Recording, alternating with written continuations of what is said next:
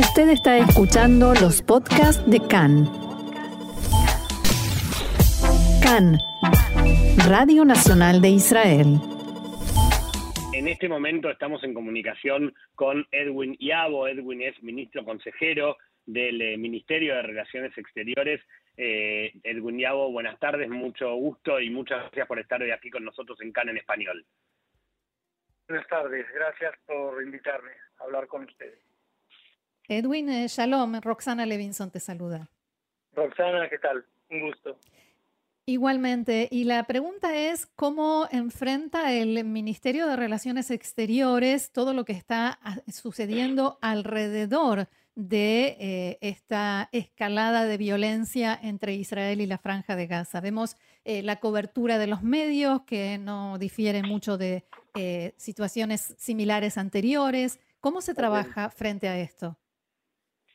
Nosotros damos la lucha por la narrativa. nosotros queremos que los medios de comunicación en el mundo reflejen el punto de vista israelí el punto de vista de la población en Israel y, e incluso hasta podría decirle el punto de vista de un habitante de Gaza que sufre el, pesado eh, y autoritario gobierno de Hamas. Nosotros eso es lo que intentamos todo el tiempo, dar información, explicar los, los puntos de vista de Israel y por qué hacemos lo que hacemos. Eh, o porque no hacemos lo que, lo que no hacemos también. Las acciones y las omisiones, porque todo revela una simple realidad. Israel está defendiendo a sus ciudadanos de, de una organización terrorista. Jamás es un proyecto genocida. Edwin, perdón, tenemos, tenemos un problema con el sonido. No sé si podrás moverte, eh, cambiar la ubicación con el celular. Un segundito.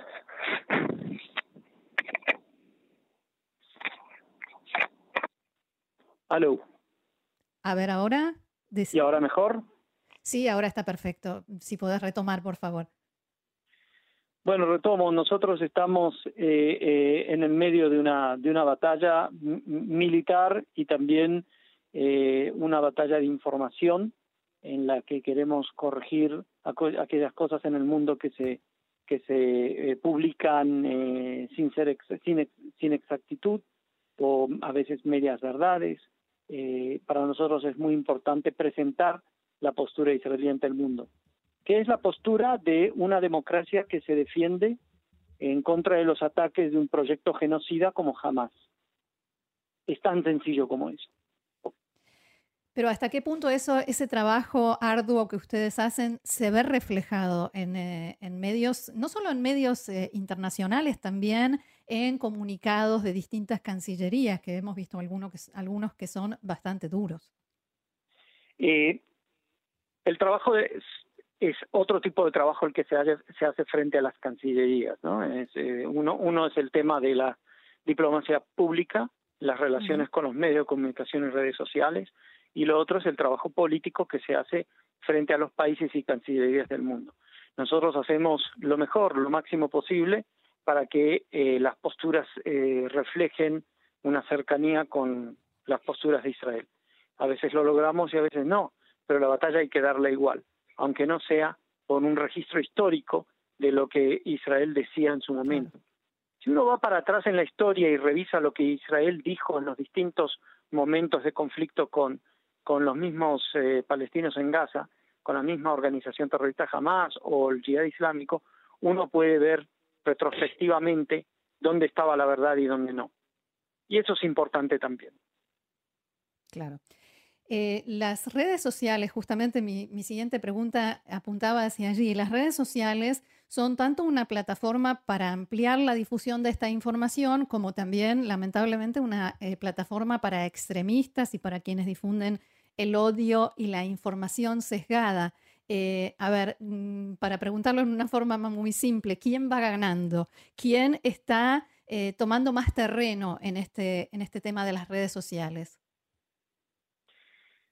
Yo creo que eh, soy un optimista, soy muy optimista y no tengo datos exactos. Realmente tengo que ser sincero también, aparte de optimista.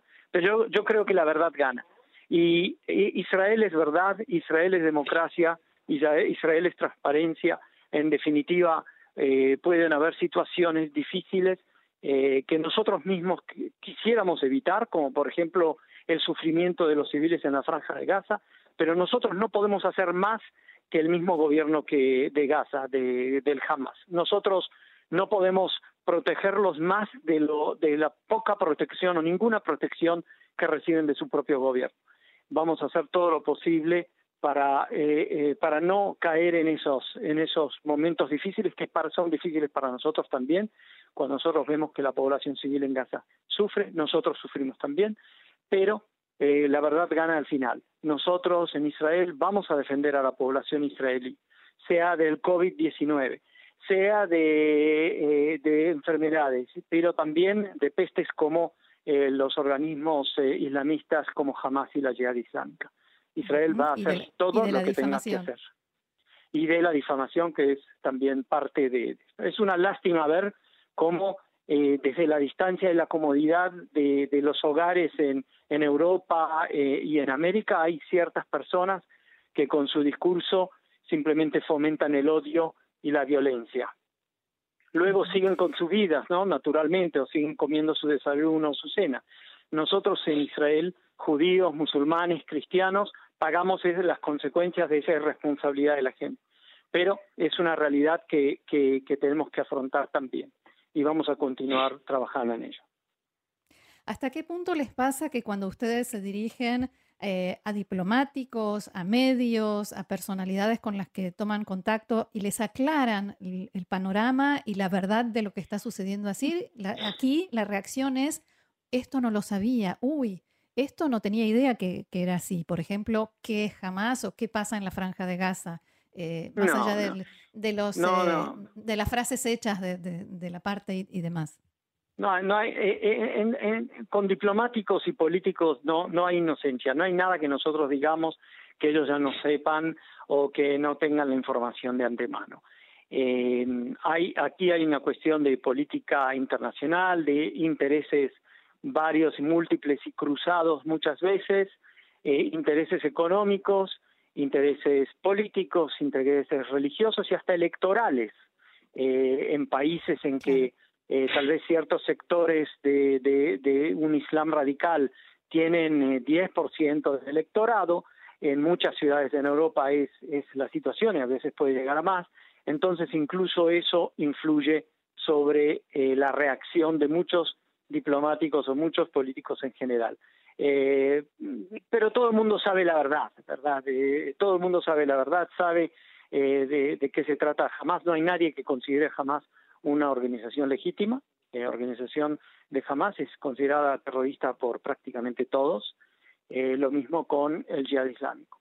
Y además tengo que agregar algo, es decir, Hamas tiene mucha oposición en el mundo árabe, en el mundo árabe musulmán.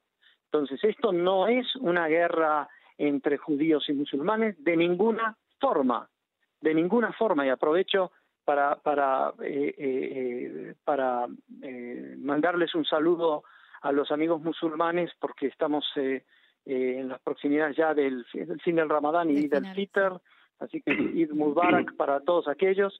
no olvidemos eso también, que esto no es una guerra de religión, es una organización pequeña que está apoyada por el régimen iraní, eh, eh, extremista, también el yihad islámico, apoyado por el gobierno iraní, extremistas, islamistas radicales, eh, con posturas culturales y políticas oscuras y, terribles. como dije antes, es un proyecto genocida y es un proyecto genocida porque ellos lo dicen claramente. El proyecto de ellos es terminar con el Estado de Israel y asesinar cuantos más judíos posibles que puedan en Israel y en el mundo. Entonces, eh, y eso queda claro para muchos, en el mundo eh, árabe tienen mucha oposición también. Muy bien, Edwin Yabo, ministro consejero y funcionario en la División Europea del Ministerio de Relaciones Exteriores. Muchísimas gracias eh, por todo esto, por esto y por tanta claridad y sin, duda volveremos a hablar en los próximos días porque habrá mucho más que explicar. Gracias. ojalá que sea por temas mejores. Ojalá. Shalom. shalom, shalom.